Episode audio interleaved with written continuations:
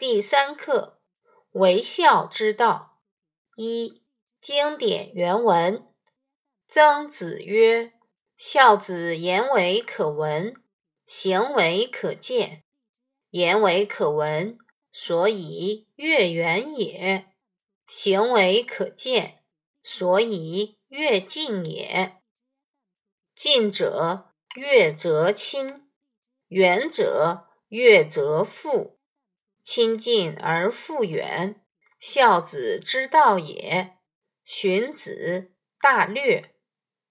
词语注释：一、可闻，可以让人听，指说话正大光明，可受监督；二、可见，可以让人看，指做事光明磊落，可受监督；三。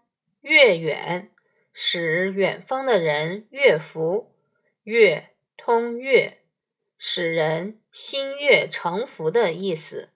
远指远方的人，下文近则指身边近处的人。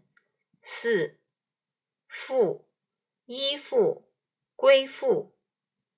原文意义：曾子说。孝子说的话是可以让人听的，做的事情是可以让人看的，因为他光明磊落、正直不苟。